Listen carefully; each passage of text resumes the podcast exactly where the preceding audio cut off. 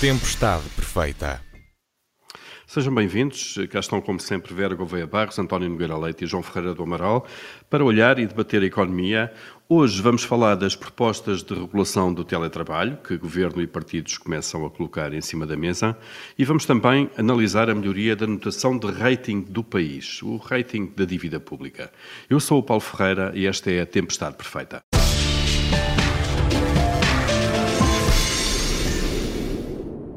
O teletrabalho não é um conceito novo, mas a pandemia veio alargá-lo exponencialmente e tornou uma opção que está a ser praticada uh, por muitas empresas e há muito a noção de que veio mesmo para ficar. Perante isto, os responsáveis políticos e partidários têm já em cima da mesa várias propostas para regular esta prática de trabalhar em casa, na esplanada, à beira-rio, enfim, fora do escritório. O PCP, por exemplo, quer limitar o teletrabalho a quatro dias por semana. O partido diz que o objetivo é garantir que o trabalhador mantenha o seu lugar na empresa e que o teletrabalho é uma situação excepcional. O PS e o Bloco de Esquerda estão de acordo que as empresas devem pagar os acréscimos de custos com eletricidade e internet em casa dos trabalhadores e o PS quer também que o direito ao teletrabalho exclua os trabalhadores das microempresas até 10 funcionários. António Nogueira Leite, começando por si, esta é uma área, no seu entender, em termos eh, já agora teóricos, que deve estar minuciosamente regulada ou que devia ser deixada aqui à livre negociação e acordo entre empregador e trabalhador?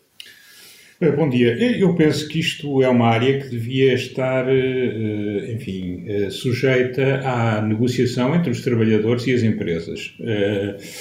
Aliás, o teletrabalho vem, surgiu agora em toda a sua força, mas é algo que há muito tempo que já antecipávamos, sem saber exatamente como é que ele seria materializado, com o grau de interatividade com que ele pode ser feito.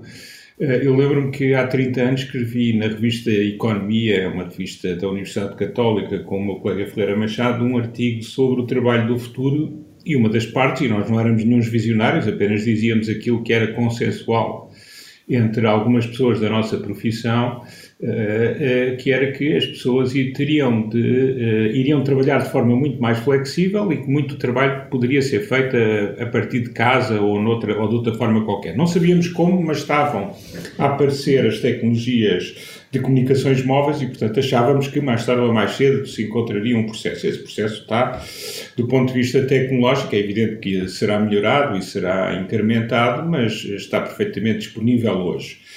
Eu penso que este é o tipo de relações que deve ser regulado ao nível de cada uma das empresas, entre os trabalhadores e os seus representantes e, os, eh, e, a entidade patronal, eh, através da gestão. Penso que quanto mais regularmos, mais vamos desenquadrar o normativo português daquilo que vão sendo as evoluções do teletrabalho. E também nunca o legislador consegue conceber numa situação destas, onde ainda por cima cada caso é um caso e onde as empresas adotam o teletrabalho de modos diferentes, em graus diferentes, com intensidades diferentes, eh, é muito difícil eh, que, que, o, enfim, que se possa fazer um enquadramento que depois esse enquadramento funcione. E para além de mais é desnecessário, porque na maior parte das situações existe o bom senso de ter em conta que há um conjunto de custos que não faz sentido que seja suportado pela, pelos, eh, pelos trabalhadores ou colaboradores da empresa, e, por outro lado, também uh, se sabe que há muitas situações em que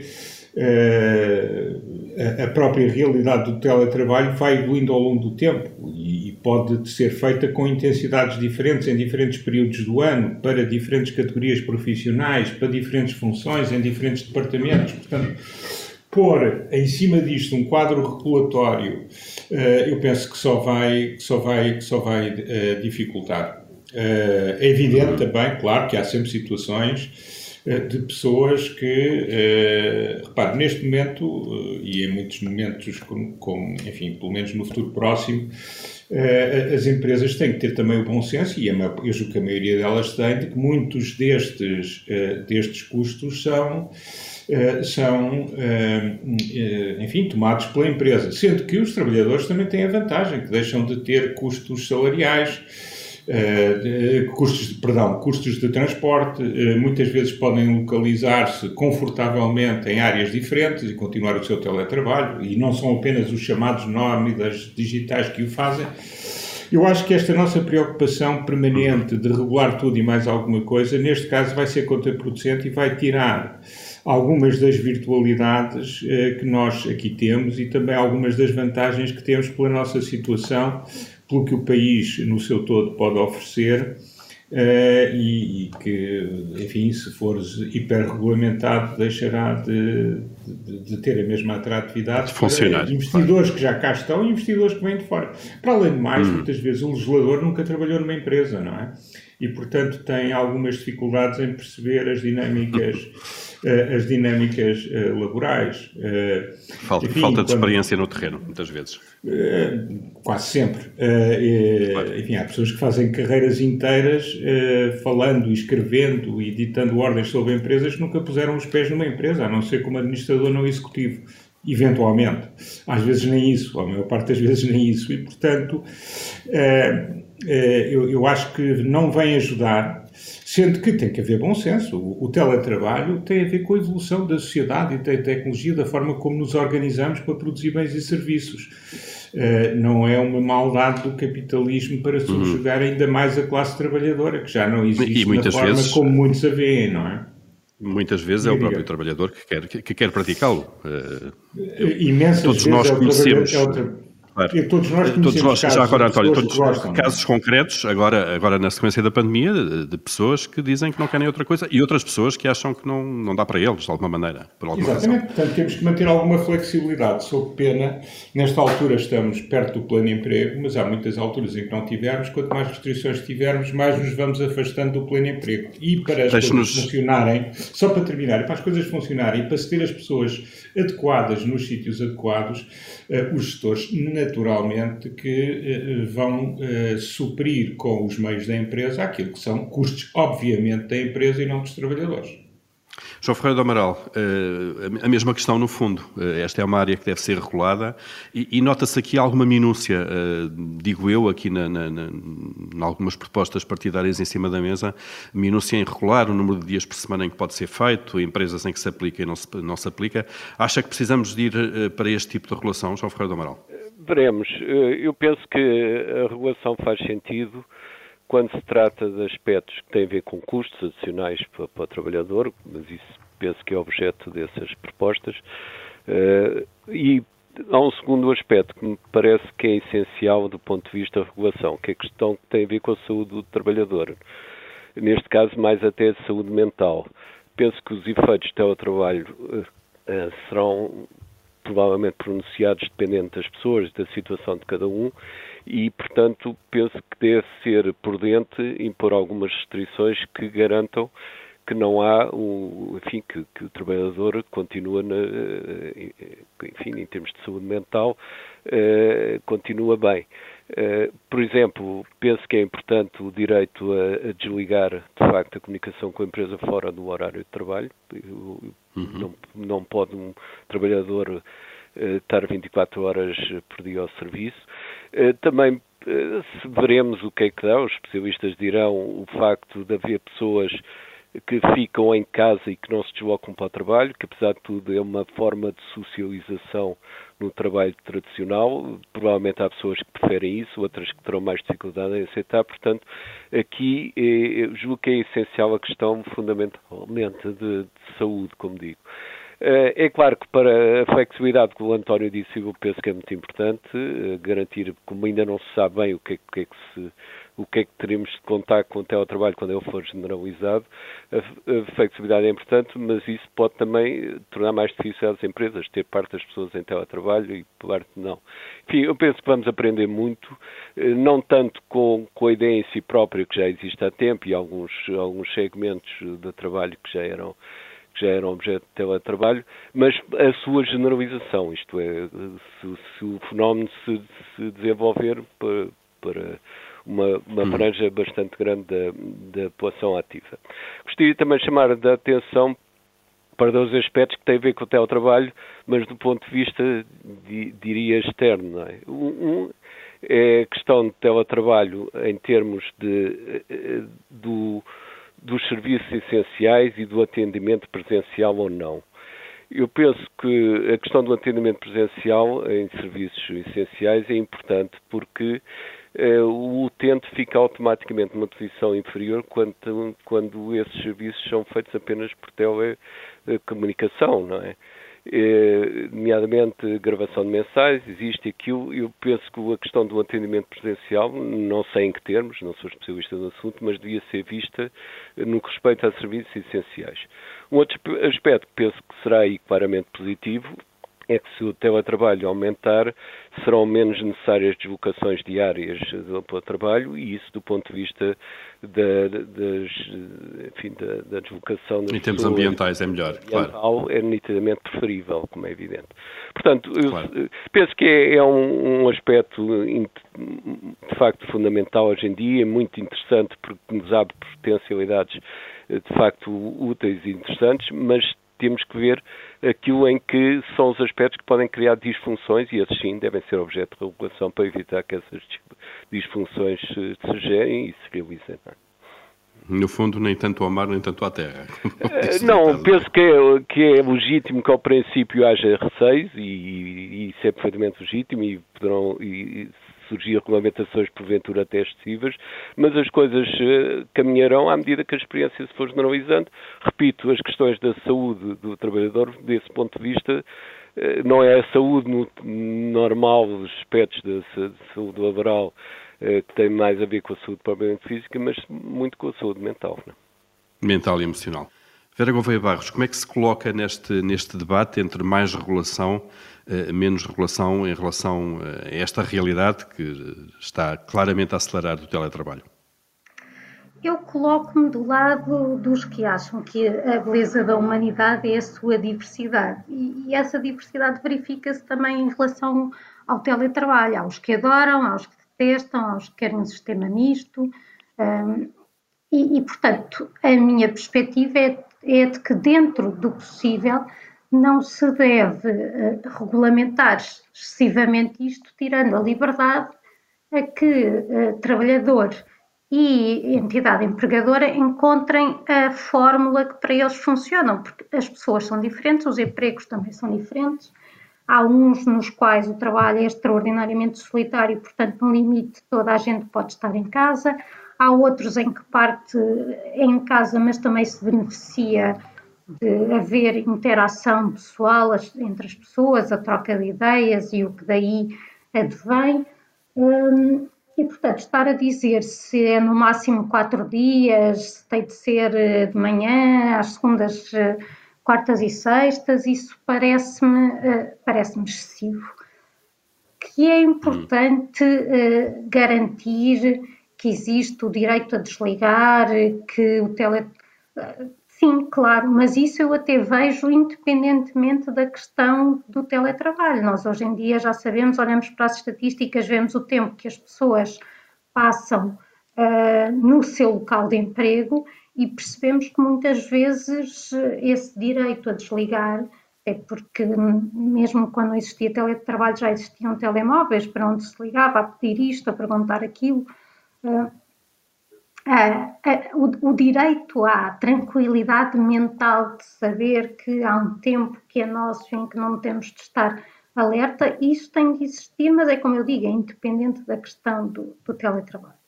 Ouço falar muito dos custos para o trabalhador, e sim, é verdade. A questão da, da eletricidade e da internet. A questão da eletricidade, claro. sim, sim, sobretudo da, eu até diria mais da, da energia, da eletricidade, ou, ou depois do gás, por exemplo, no inverno, com a pobreza energética das nossas casas, o esforço que temos de fazer para as manter quentes e confortáveis.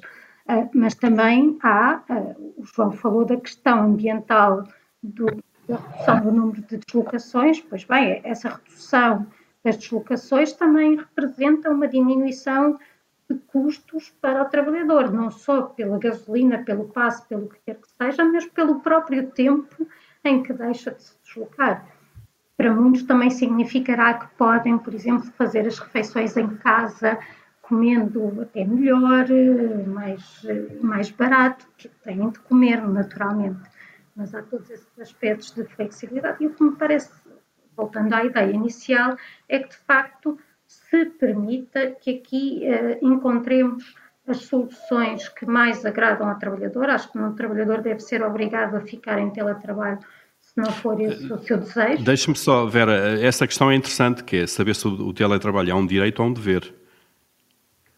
Eu encaro como, como um direito, mas eh, claramente eu, eu, também... eu não tenho resposta, eu não tenho resposta pois, para isto, dizer, confesso. É um direito, mas devidamente, mas devidamente balizado, diria eu, não é? Porque uh, se eu tenho um trabalho em que o sucesso do meu trabalho depende de estar no local, do, do no local de trabalho, não é? Eu não, aí Claro, há, não, há tarefas não, não e, e, profissões tarefa, claro, claro, que claro, têm que ser exercidas no, no, no, local de trabalho, o atendimento ao público de, que o João falou há pouco, por exemplo. Por exemplo. Uh, sei lá, tanta, o trabalho em fábrica, tanta uh, coisa que tem que ser desempenhada no local de trabalho. Agora, outra coisa que eu queria chamar a atenção, foge aqui um bocadinho é esta questão da regulamentação, tem que ver com uh, os desafios que o teletrabalho irá trazer em termos da própria distribuição da, da, da, produção, porque há agora muitas empresas que perceberam que se o trabalhador pode estar em casa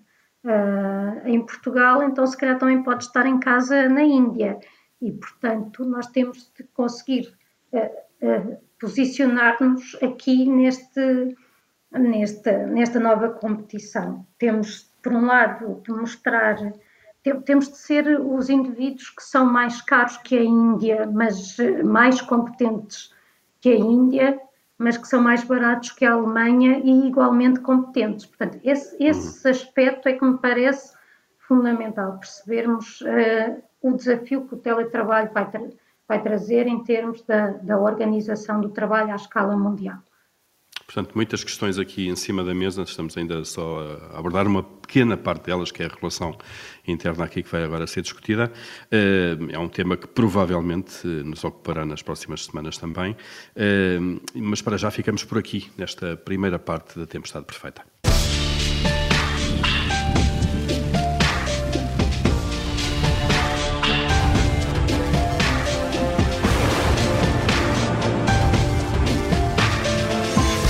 Tempestade Perfeita.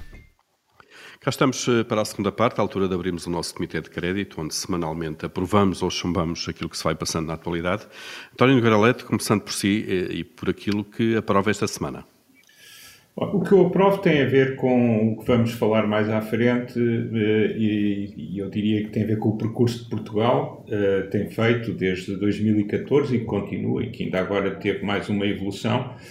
Eu, eu tenho algumas questões relativamente a, enfim, ao nosso futuro próximo e um pouco mais distante, mas não há dúvida que é muito importante para o país e para todos os seus agentes económicos, e aqui o esforço do Ministério das Finanças teve certamente uma importância crucial, a nossa subida de rating dentro já uh, daquilo que é o rating de investimento e por uma das agências mais importantes, conjuntamente com a Standard Poor's, a Moody's são, é a agência mais importante e, portanto, uh, trata-se de uma sinalização de um percurso que já tem muitos anos, mas que continua e eu penso que isso é muito positivo pelos efeitos que, que, terá sobre o financiamento da economia eh, enquanto esta anotação for relevante. E, portanto, parece uhum. que deveria, independentemente da nossa discussão, enfatizar essa, esse ponto.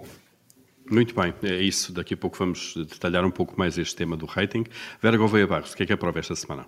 Eu esta semana aprovo o projeto de lei apresentado pelo Bloco de Esquerda relativo às licenças parentais é o 948 e vem no sentido de, de, algo que eu já aqui tinha falado, não sei exatamente se nesta mesma rubrica ou até na, na ditatorial, e que tem que ver com uh, criarmos aqui uma, uma igualdade entre, uma paridade entre homens e mulheres.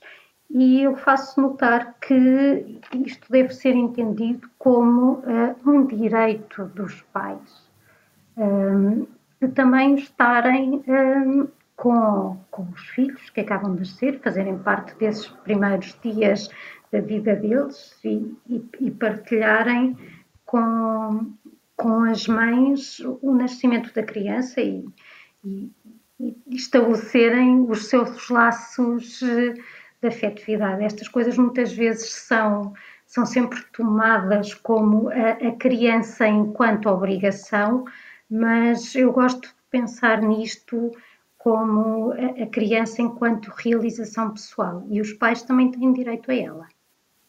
Sem dúvida. Em alguns casos também uh, deviam ser, uh, pode ser um dever também, não queria voltar aqui ao tema dos direitos e deveres, mas às vezes também há deveres aqui no meio. Mas pronto, uh, está atribuída então a, a, aprovação da Vera Gouveia Barros a estas regras propostas pelo Bloco de Esquerda para a parentalidade. João Ferreira do Amaral, o que é que aprova esta semana? Aprovo não algo especificamente na semana, mas daquilo que está a suceder, um processo que nós no dia a dia não nos apercebemos talvez muito, mas é a profunda revolução, pode-se dizer, que está a suceder relativamente ao acesso ao ensino superior e, e, à, e participação de pessoas de, com, com o ensino superior no, na população ativa. De facto, está a ser uma evolução muito rápida. Eu penso que é uma verdadeira revolução, digamos como foi a industrialização dos anos 60, ser muito rápida e tanto na, na, na formação superior, universidades e como na investigação, principalmente na investigação a cargo de empresas, tem subido muito significativamente.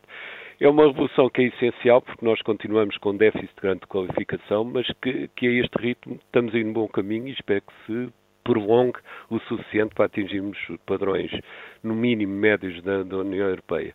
E, portanto, é algo que nos vai, provavelmente, quando daqui a uns anos se estivermos cá a comentar a situação social e económica portuguesa, nos provavelmente nos levará a ter outros conceitos que os conceitos atuais. Não? É?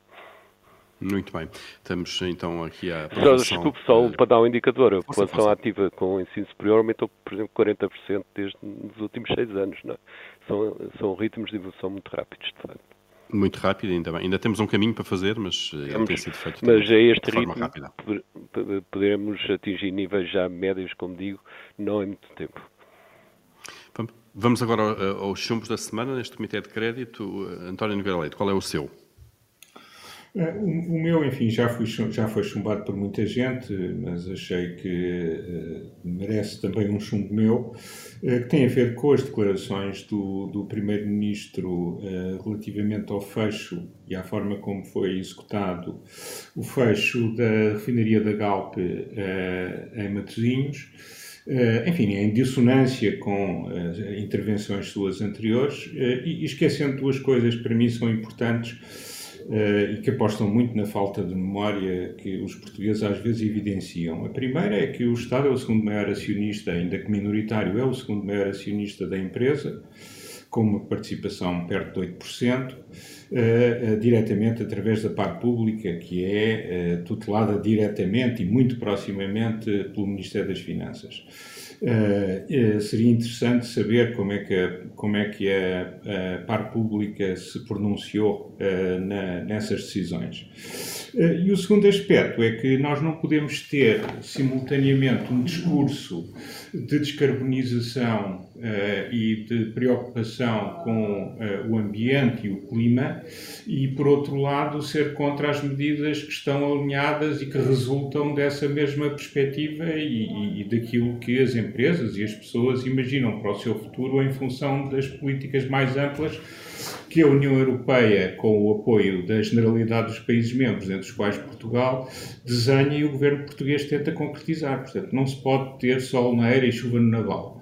E, finalmente, o tom é, é verdadeiramente impróprio para um país europeu. Nenhum primeiro-ministro ameaça empresas dessa forma ou uh, a empresa cometeu ilegalidades e os, e os, intervenientes públicos estiveram a dormir e acordaram agora em, no meio da campanha eleitoral, ou isso não aconteceu e estamos a falar de, de um anúncio de possível prepotência, o que me parece que é Uh, sem querer ser misógino, muito mais centro-americano do que propriamente europeu. Muito bem, está atribuído então o chumbo de António Nogueira Leite às declarações de intervenção de António Costa sobre a Galp. Uh, Vera Gouveia Barros, e o seu chumbo qual é? Eu vou chumbar um tema que possivelmente cá voltará para discussão, que tem que ver com esta ideia do englobamento obrigatório de rendimentos de capitais, perdiais e as mais-valias no IRS. Uh, portanto, nós falávamos há uns dias na, na possível descida IRS, ao fazer, ao fazer um englobamento, estaremos para.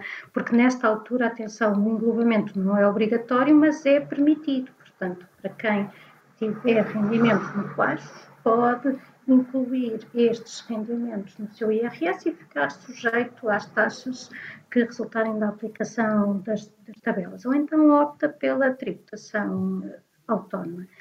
Isto numa altura em que nós estamos a falar de promoção do arrendamento, em que queremos trazer confiança aos senhorios e potenciais senhorios, em que inclusivamente foram desenvolvidas medidas que se baseiam numa redução de IRS que toma por base a taxa de liberatória de 28%, isto é um tiro nos pés, nos dois. Hum. Já agora um enquadramento, isso é um tema que está a ser discutido, segundo algumas notícias, entre o Governo eh, e os partidos de esquerda para o próximo Orçamento do Estado. E, portanto, Mas é uma medida que estava é uma medida que estava no próprio programa de governo. No programa do PS, sem dúvida. Exato. E, e, como, como bem adivinhou, certamente iremos lá nas próximas semanas desenvolver um bocadinho este assunto quando uh, houver desenvolvimentos na, na frente de negociação orçamental, mas está atribuído o chumbo da Vera Gouveia Barros, é esta, é esta ideia uh, que agora está a fazer caminho. João Ferreira do Amaral, qual é o seu chumbo desta semana? Eh, já falei nisto aqui, mas uh, torno a, falar, é porque a situação, uh, de certo sentido, vai-se agravando, que é um aumento muito grande de preços na produção industrial e já não estou a falar da energia, já excluindo a energia. em agosto aumentaram 7% em termos homólogos é claro que eh, o agosto do ano passado foi, obviamente, excepcional, tal como foi todo o ano, quase todo o ano, em termos de, de atividade económica, mas é, de facto, um aumento muito forte, que não é só em Portugal e que pode indiciar o recrudescimento da inflação a nível mundial e que, nessa altura, teria efeitos negativos, principalmente porque obrigaria a uma política monetária muito mais restritiva. Muito bem, então atribuídos os chumbos e as aprovações desta semana e fechamos aqui o nosso Comitê de Crédito.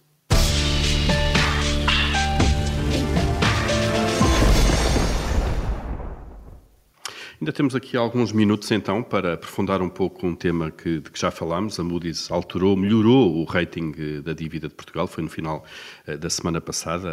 A classificação que agora é atribuída a Portugal é de BA2 eh, e é a mais elevada notação desta agência de rating, da Moody's, à dívida pública portuguesa, desde 2011. Em 2011 estávamos no, no furacão quase da, da, crise da dívida pública, com os ratings a caírem por aí abaixo, e depois vieram mesmo para aqui aquele nível chamado de lixo, eh, investimento, não investimento, mas sim um caráter especulativo. Este nível agora da dívida, da, de rating da dívida portuguesa é o, é o segundo mais baixo da categoria de investimento, o que significa que estamos a sair da fronteira. Uh, isto são boas notícias, obviamente, para a dívida pública. Vera Gouveia Barros, uh, isto é motivo para ir buscar o champanhe ao frigorífico ou não? Isto são boas notícias. Um porque, porque de facto facilita, facilita o nosso eh, facilita o nosso acesso a financiamento.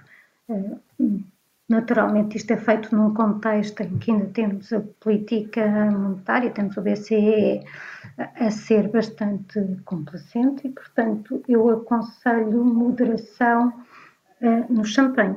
Satisfação, sim, uh, e usar bem uh, o que isto nos proporciona, tendo em atenção também os riscos que a própria, que a própria Moody's identifica, por exemplo, aqueles que estão relacionados com, com a banca, que neste momento vive uma situação de se poder confrontar com níveis de incumprimento preocupantes, para além das questões dos dos seus balanços, fruto dos, eh, da evolução das taxas de juros. Portanto, é isto. Uh, festa moderada. Cautela e caldos de galinha nunca fizeram mal a ninguém, não é?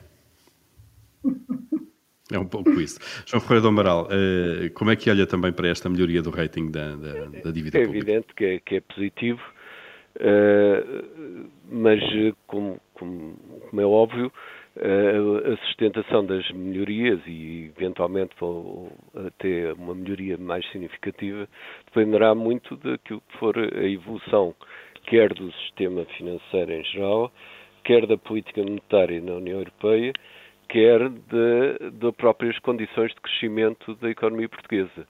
Eu penso que neste último aspecto, e por, pelas razões que eu disse há pouco relativamente ao, às melhorias da qualificação de facto da população ativa, penso que as potencialidades de crescimento são de facto hoje bastante mais significativas do que eram há 5 ou 6 ou 7 anos atrás. Portanto, nesse aspecto, as agências de rating, também olham para, para essas capacidades de crescimento.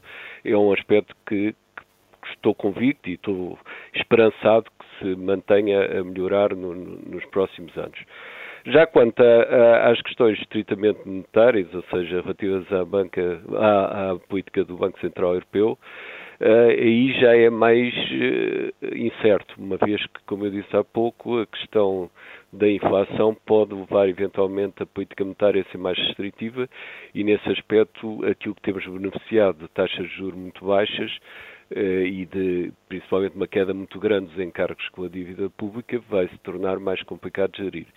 Em relação à banca, há um aspecto crucial que é a saída de, enfim, do sistema, supondo que a pandemia de facto se mantém controlada e deixa até de ser pandemia no futuro, eh, dependerá muito da forma como se sair das políticas excepcionais que foram, foram tomadas relativamente das moratórias, nomeadamente, não é? Claro, as claro. moratórias, e portanto espero que isso possa fazer suavemente, de forma gradual, e, e melhorará certamente nessa altura a perspectiva, mas são incertezas que existem, não é? Como é uhum.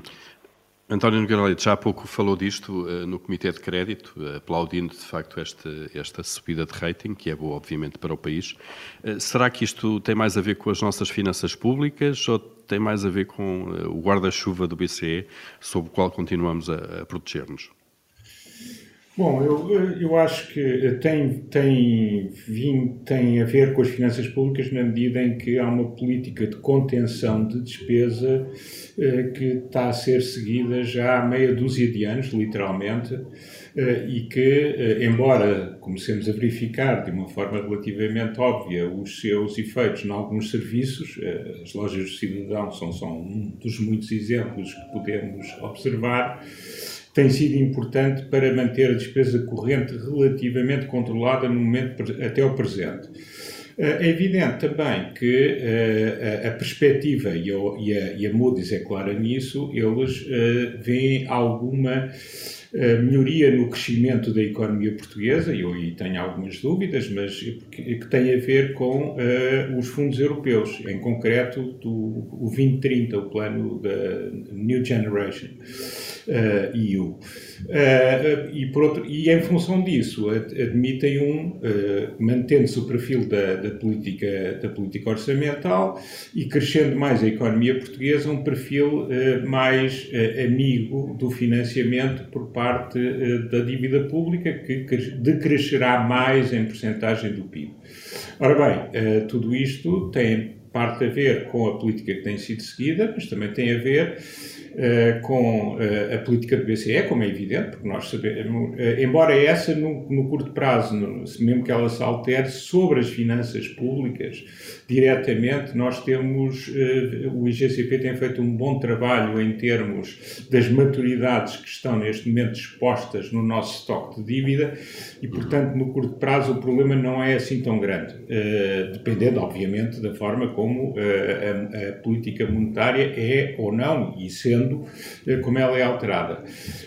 Acontece é que, enfim, tudo isto está muito dependente de um cenário de crescimento que temos que ser capazes de materializar e, portanto, como claro. Investimos, uh, como é que esse investimento gera mais crescimento para além do impacto direto. Tudo isso é, é, são questões que estão em aberto e que dependem muito da forma como o país for conduzido e se conduzir nos próximos, nos próximos tempos. Sendo dito tudo isto e, portanto, pondo todos estes pontos de interrogação, eh, ou pelo menos pondo todas estas cautelas e caldos de galinha, como para o parafrasear, eh, o que é facto é que eh, são boas notícias, naturalmente, e, portanto, são de saudar por essa razão. Muito bem, então boas notícias e moderação também no champanhe, como a Vera há pouco disse, não nos faz não, mal. Sem dúvida. Vamos, não é? Com calma. Vamos ver o que é que isto vai dar ainda nos próximos anos. E vamos, eh, estamos a caminhar muito rapidamente para o fim do programa, mas ainda temos eh, tempo para o vosso momento de tirania, o seu mandato. João Ferreira do Amaral, eh, qual é, o, qual é a sua tirania desta semana? O que faria se mandasse?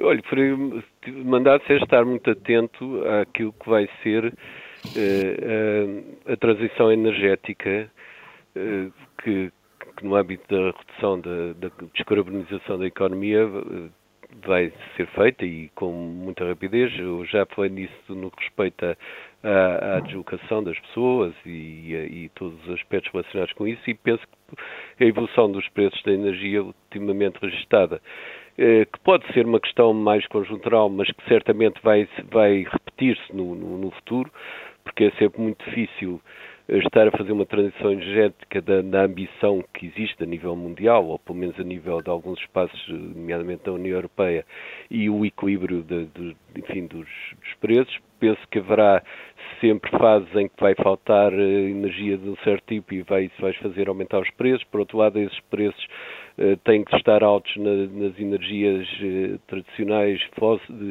fósseis, porque eh, assim se incentivará as renováveis e por aí fora. Portanto, vamos assistir certamente a perturbações eh, a nível de preços no, no futuro e, portanto, é importante eh, haver uma vigilância, enfim, sempre sobre, sobre esses aspectos, de forma a se poder tomar medidas rapidamente ou até antecipação a possíveis disfunções também aqui.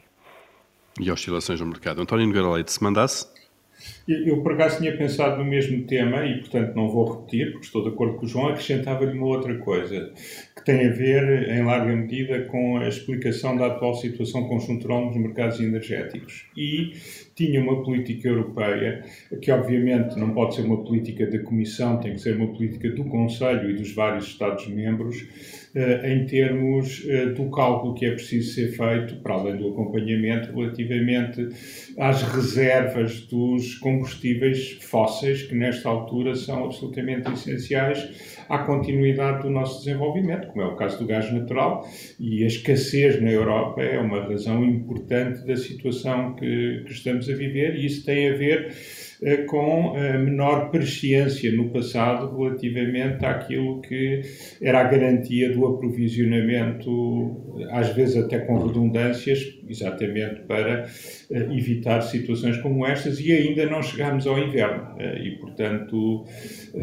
uma preocupação grande e evitar que isto se repita no futuro. Posto isto, e de acordo com para, o João para terminar, disse, António. Muito, mesmo para terminar, muito rápido, uh, nós vamos ter custos com a transição energética e, portanto, os elevadíssimos custos das licenças de CO2 neste momento refletem a nossa política e a nossa vontade comum, com a qual eu estou de acordo.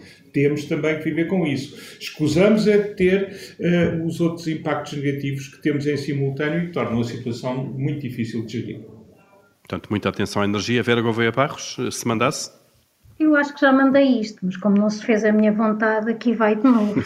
Relatórios do Observatório da Habitação, do Arrendamento e da Reabilitação Urbana, que ele está obrigado a produzir anualmente e a comunicar ao Governo para uh, ajudar na concepção de políticas públicas nesta área, tornados públicos. Muito bem, continuam uh, secretos ou por realizar, não sabemos, mas pois está feita o momento de tirania da Vera também, venham lá esses relatórios, eh, enfim, nada que nos, nos, surpreenda.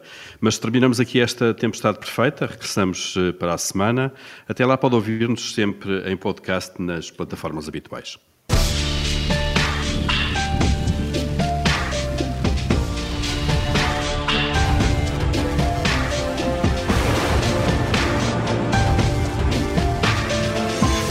Tempestade perfeita.